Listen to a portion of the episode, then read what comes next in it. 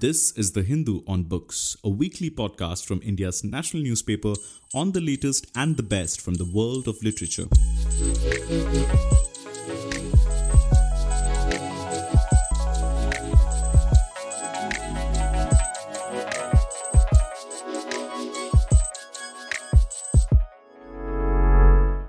Hello and welcome to the Hindu Books Podcast. I'm Ananth Krishnan, your host for today. In this episode, we are joined by Vijay Gokhale, who spent nearly four decades in the Indian Foreign Service and retired as Foreign Secretary in January 2020. Over his long career as a diplomat, Gokhale has spent a long time dealing with China, including as the ambassador in Beijing, as well as several assignments in Beijing, Hong Kong, and Taipei. He's the author of Tiananmen Square, The Making of a Protest, that was published earlier this year. And today we're going to be talking about his latest book, the long game how the Chinese negotiate with India. In this timely book, Gokhale looks at China's negotiating strategies and the relationship with India through the prism of six significant events in the relationship. These include the recognition by India of the PRC in 1949, the agreement on trade and intercourse between Tibet and India in 1954, the nuclear test of 1998, recognition of Sikkim by China in 2005, negotiations on the 123 nuclear deal in 2008, and finally, the listing of Masood Azhar as a terrorist in the UNSC that took a decade was completed in 2019.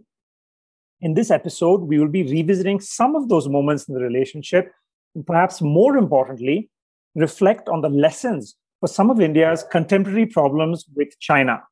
Thank you so much, Ambassador Gokhale, for joining us today. Thank you, Ananth. Thank you for having me on your podcast.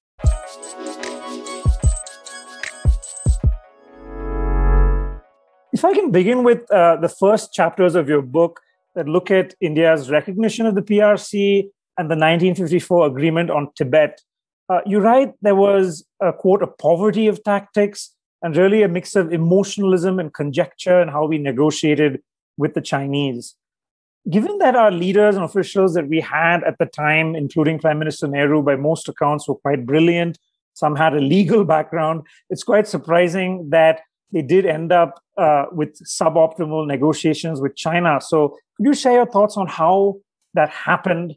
Uh, and more specifically, uh, in both those instances, did we really end up giving away something for nothing in the hope of goodwill rather than concrete outcomes or commitments from China?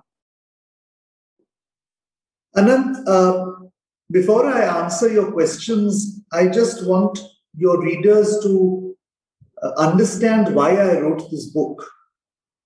There are a number of wonderful books on individual issues related to India China relations. Books about the issue of Tibet, books about the issue of the India China boundary, books about Sikkim, and so on.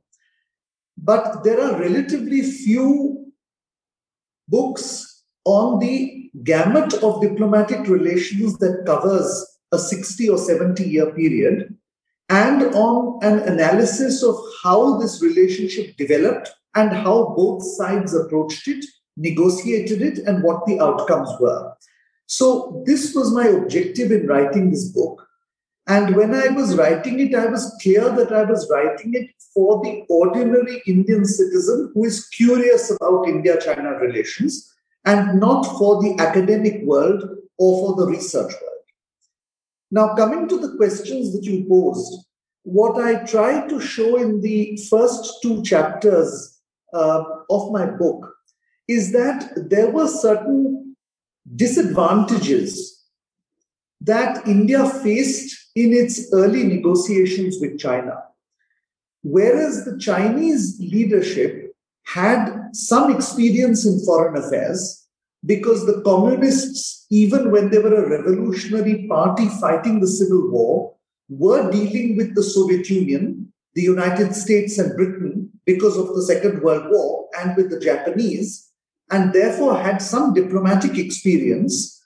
The Indian leadership, including future Prime Minister Jawaharlal Nehru and other leaders had very little diplomatic experience. We were fighting the British in our own homeland. And there was very relatively less interaction with foreign countries, nor was there any need to do that. Essentially, India's foreign relations, therefore, were being handled by the British and not by the Indians. So when we became independent, we had we were relatively inexperienced in diplomacy, even in comparison to the Chinese. But more importantly, after we became independent, we perhaps neglected the creation of a foreign service, uh, excuse me, a foreign policy structure which would support the government in the in the execution of foreign policy. And although I don't give any specific instances in the book, uh, the Chinese did it differently.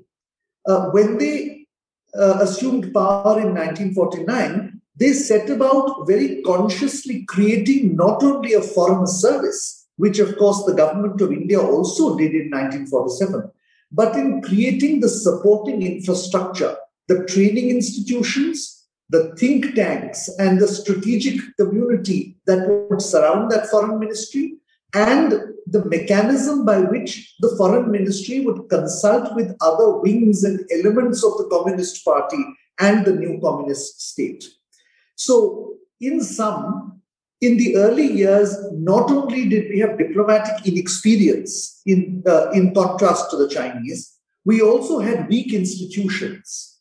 And I think the outcome was therefore that we were unable to derive maximum benefit from our diplomacy, although, as I try to point out in the book, we held some pretty good cards uh, in the early years after independence.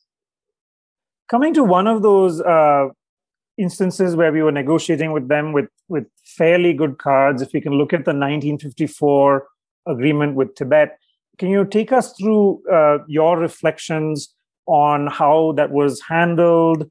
Uh, there's one point of debate that's long been debated on whether uh, India at the time should have maybe tied it to the unresolved boundary or not. Can you share your thoughts with looking back now how that was handled in 1954? Uh, Ananth, uh, you know, my focus in the book was to try and decipher how the Chinese handled the issue rather than how the Indian side handled it. Uh, firstly, I felt there are quite a few books about how the Indian side handled it.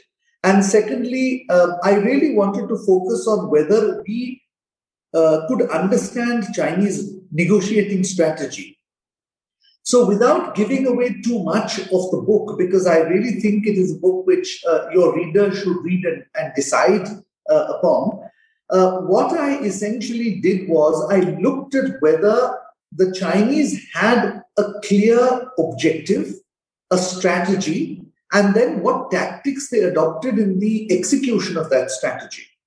The objective was clear, of course. Uh, that was that they wanted to re- recover Tibet, which in 1911, after the collapse of the Chinese Empire, had more or less become semi independent or independent or autonomous, whichever way we, we wish to describe it. Uh, and this particular vision was not a vision articulated in 1949, it was a vision which uh, the leaders of the Communist Party had articulated as early as the 1930s. Uh, and this vision had been articulated not just within the, the country, but to foreign correspondents. So, in a sense, we might have missed the fact that very early on the Chinese had clearly signaled, or rather the Chinese Communist Party had clearly signaled, that it intended to recover Tibet and other so called outlying parts of the Chinese empire. So I think that was point number one a clear objective. Secondly, it was a question of strategy. Now, here, of course, they were fully conscious of the fact that not only were they not in the physical possession of territory, at least not until late 1950, early 1951. But that the opposite, on the opposite side of Tibet, was a country that they wanted friendship with because the other alternative, which is making India an adversary, would be dangerous uh, in view of the fact that they were already facing enormous threats in the in the east from the United States and its allies. So the strategy had to be tailored to an objective that might have been achieved militarily, but which they would have preferred to achieve diplomatically. And here I really tried to bring out how cleverly the Chinese made this strategy so that they virtually persuaded India to, uh, to agree to their um, uh, whole position on Tibet. Now, it's interesting because you see the same kind of persuasion used by the Chinese leadership in the Geneva Conference of 1954 on the Indochina question. So, uh, although I don't mention this part about the Indochina question because it was not a part of the book, but what I want to tell your listeners and readers is that uh, the Chinese were not engaged in a fly by the seat of your pants kind of strategy. It was strategizing before uh, proceeding with the tactics. And the tactics were determined on the basis of strategy. And a lot of my uh, uh writings on the chapter dealing with uh, Tibet is how the Chinese then unfolded those tactics and essentially achieved their goal uh, with no bloodshed, bloodlessly. Hmm. No, I do. Uh, I would tell listeners as well. Um, I, for me personally, I really enjoyed the chapter on Tibet for how China so early on uh, went about with its objectives. Uh, and I think that in all seven chapters of the book, you really go deep into helping us understand uh, the Chinese mind, the way they approach negotiations. I found it fascinating. Uh, trying coming to some of the elements of how they negotiate. Uh, I really found interesting the chapter on the one two three agreement, which shed light on how they negotiate when you look at a multilateral setting. Uh, and, and one point that you make is how they often try to hide behind other countries um, and, and, kind of conceal their own objectives, which was essentially the heart of what they were doing uh, back then with the 123 agreement. And for India, obviously, the key was, as you say, trying to isolate China. Can you share a little bit about that whole episode in terms of how China works multilaterally, often trying to hide behind other countries, and what you think is relevant 10 years on, especially when you look at the fact that perhaps when India is still unsuccessful in the current approach to get into the NSG, do you think that in the last 10 years something has changed and China is perhaps less afraid than it was in the past in terms of, for example, being isolated? Ananth, if you look at the book, one theme that runs through all the chapters is the use of grand deception as a legitimate strategy of Chinese diplomacy. Uh, and what is interesting to me was that they did not see any contradiction on the one hand, in practicing grand deception, and on the other hand, of talking about mutual trust. Now, this grand deception is there both when they deal with us bilaterally and as we discovered in the 90s and in the, in the current century, uh, when they deal with us multilaterally. Uh, and we really saw this uh, on the two issues that I talk about in the book relating to uh, the nuclear tests of 1998 and then more clearly during the 123 deal. Now, as to the second uh, proposition that you made, that uh, is it that the Chinese are no longer afraid of uh, taking a position? I would again say that if we were to look at Chinese diplomacy uh, from the very start of the People's Republic of China, uh, the Chinese, in fact, were never scared or hesitant about taking a stand and sticking by it. If you look at the Korean crisis of 1950, the decision of the Chinese to challenge the Americans and the South Koreans when they crossed the 38th parallel and then to hold the 38th parallel, uh, that itself should indicate to us that the Chinese, if their national security is seriously threatened or if their interests require it, will take a stand. Although their usual position is to hide behind others or not to take a frontal position. And you see this in various events uh, that take place in China's diplomatic history from 1950 onwards. I think what has changed now in, in, in, the, in, the, in the times we now live in is that China's power has exponentially increased. And therefore, their willingness to stand uh, alone, even in isolation, in preserving their national interest is much more pronounced.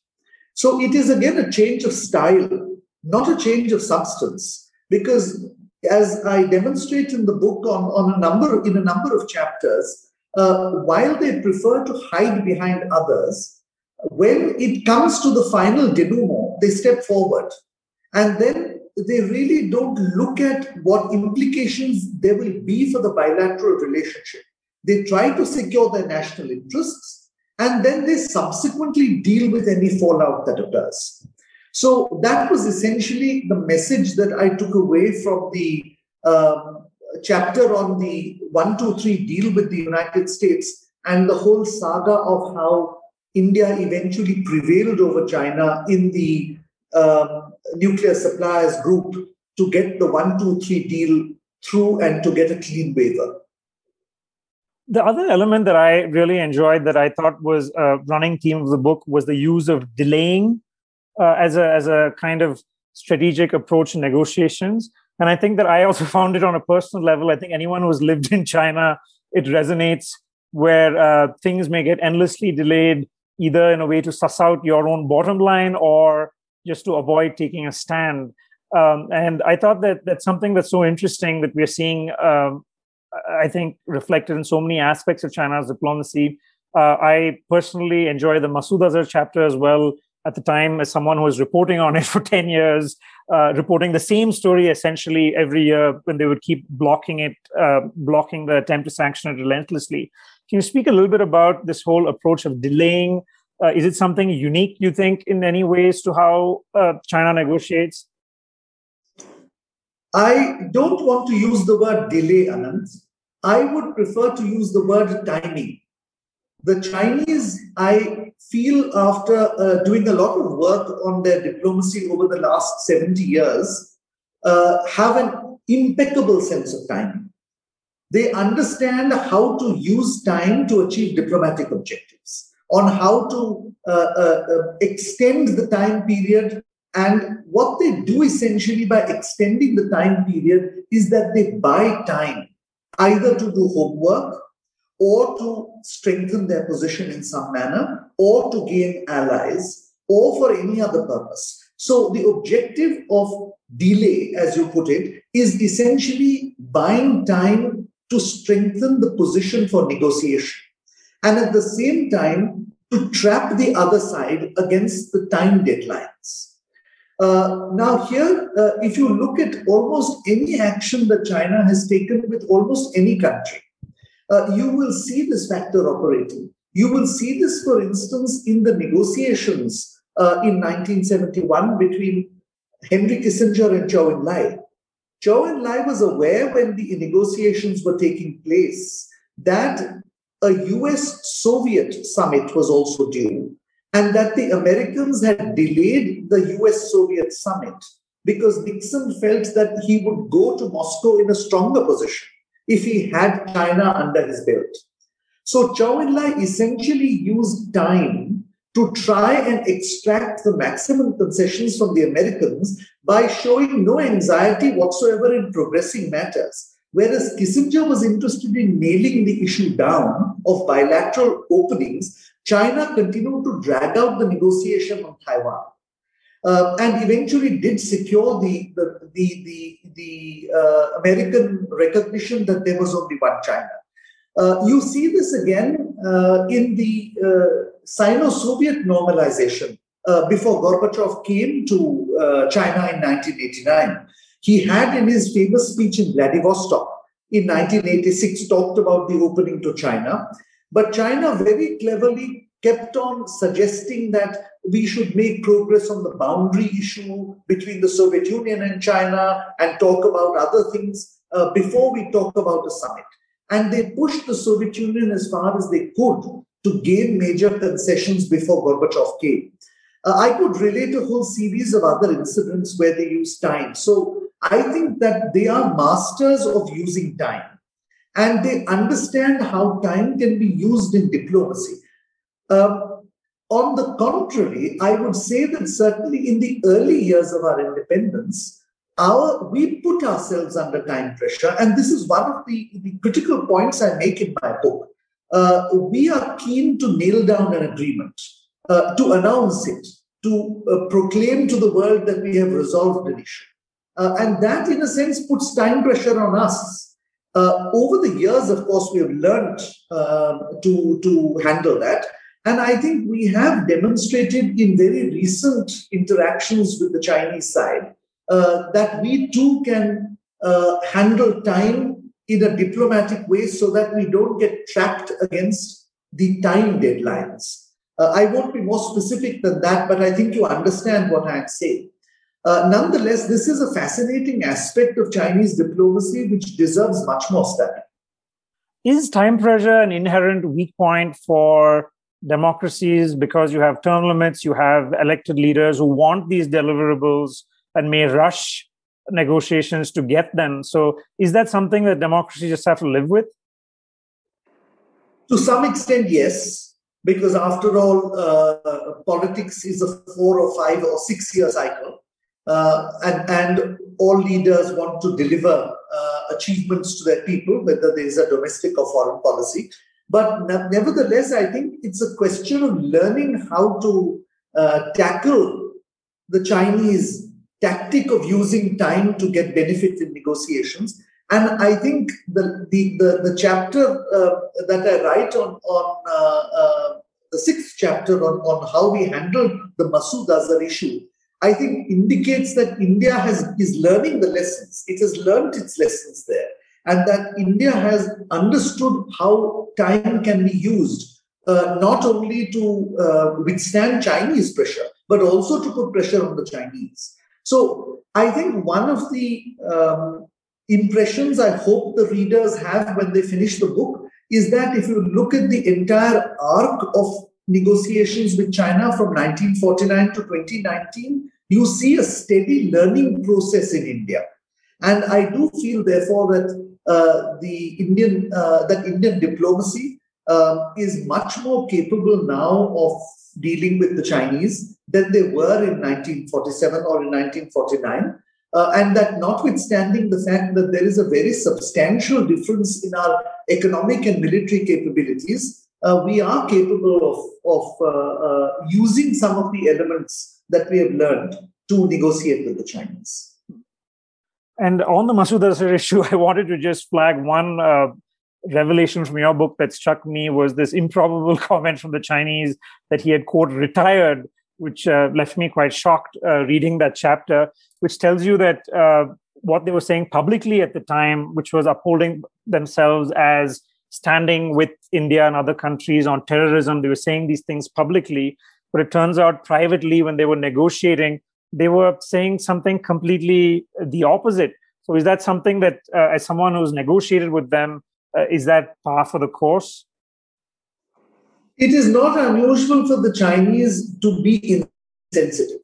They talk of, sensi- of mutual sensitivity, but in fact, what they mean is that the other side must be sensitive to their relation, to their issues uh, they are not necessarily sensitive uh, to the issues of their opposite numbers.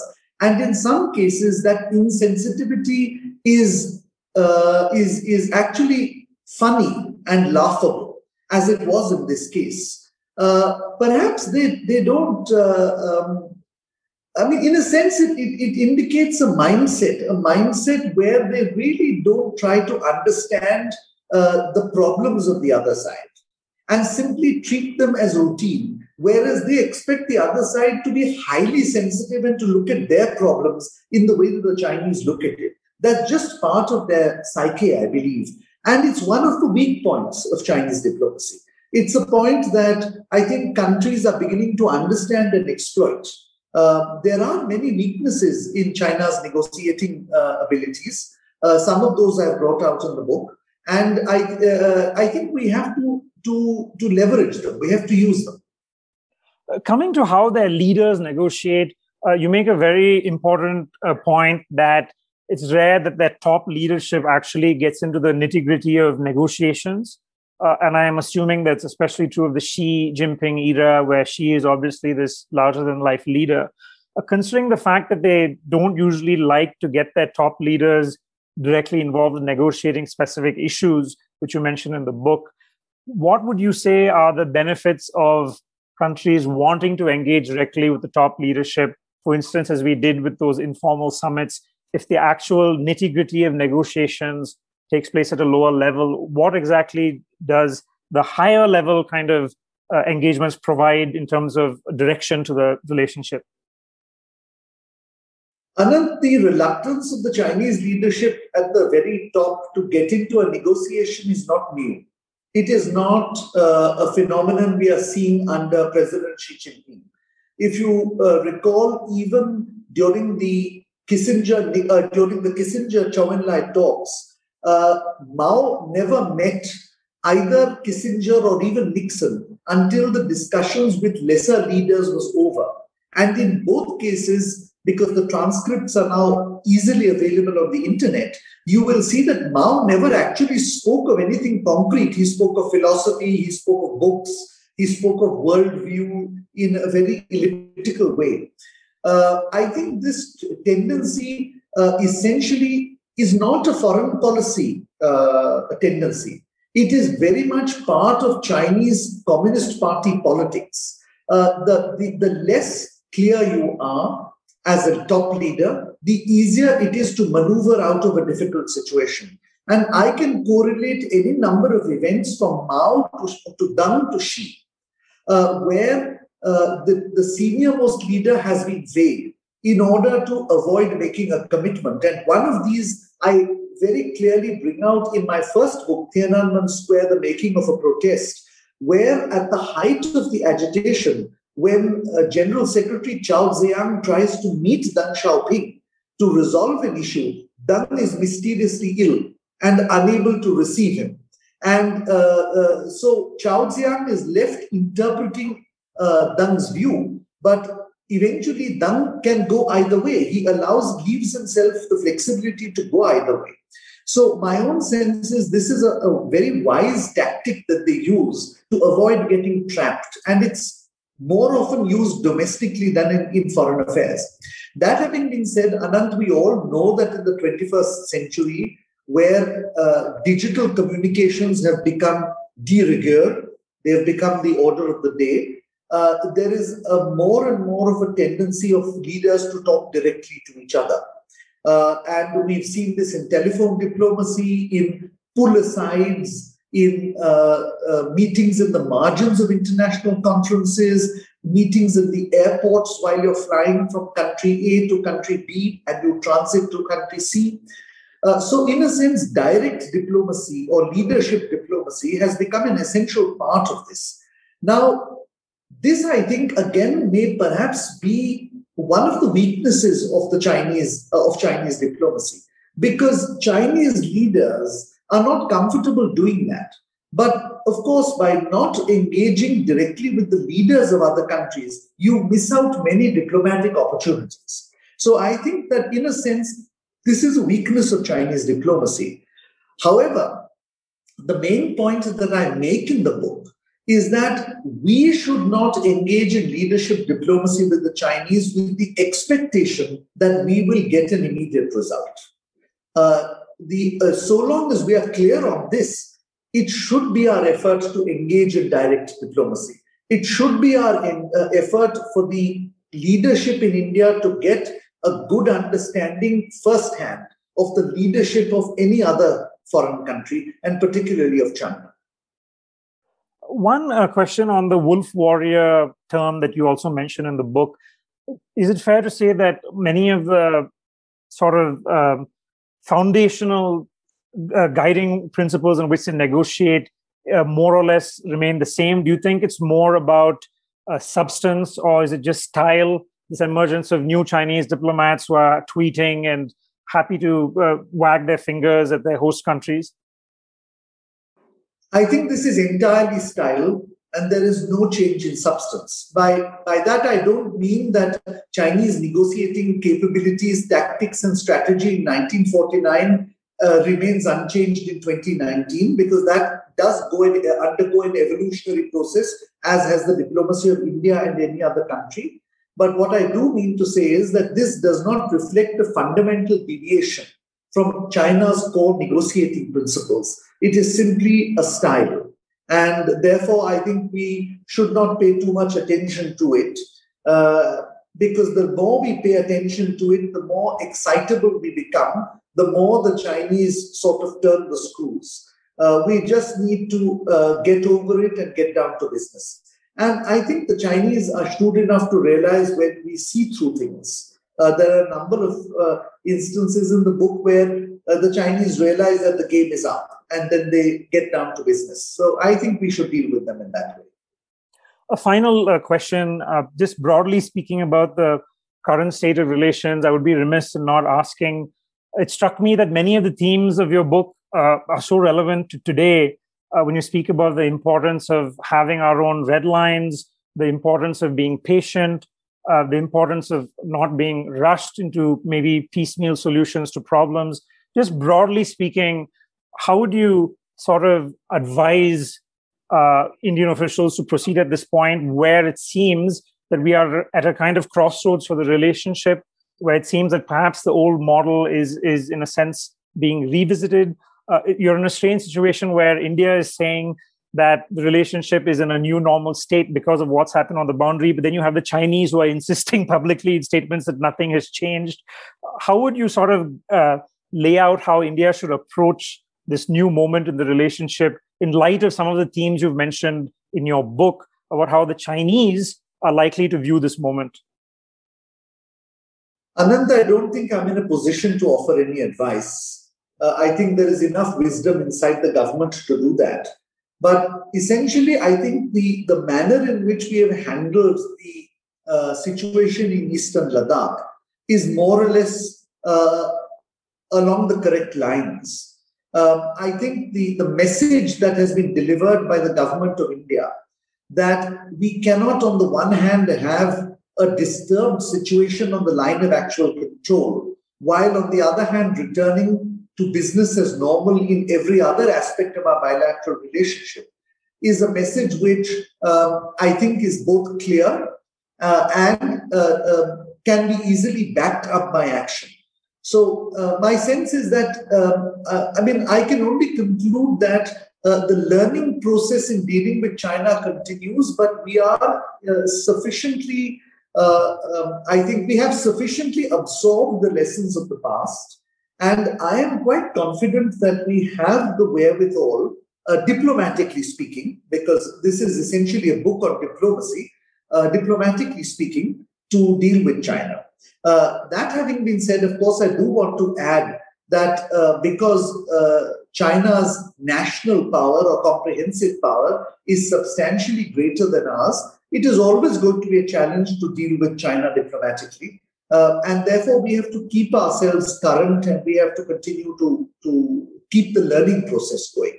And so I really hope that uh, my book will both be an interesting read for anybody who's curious about India China relations, as well as a sort of uh, reference book in case any of our future uh, diplomats want to look at uh, examples of how China negotiated previously. There's so much more uh, we didn't get into from Pokhran to Sikkim, but we don't want to give away the whole book. Obviously, I encourage everyone to read it for themselves.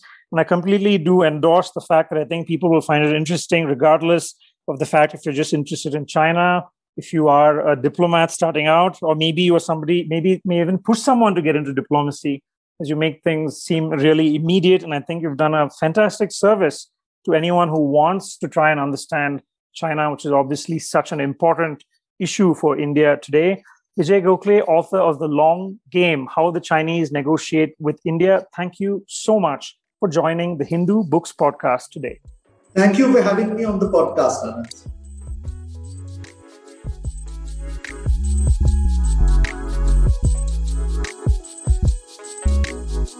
Thank you for listening to The Hindu on Books.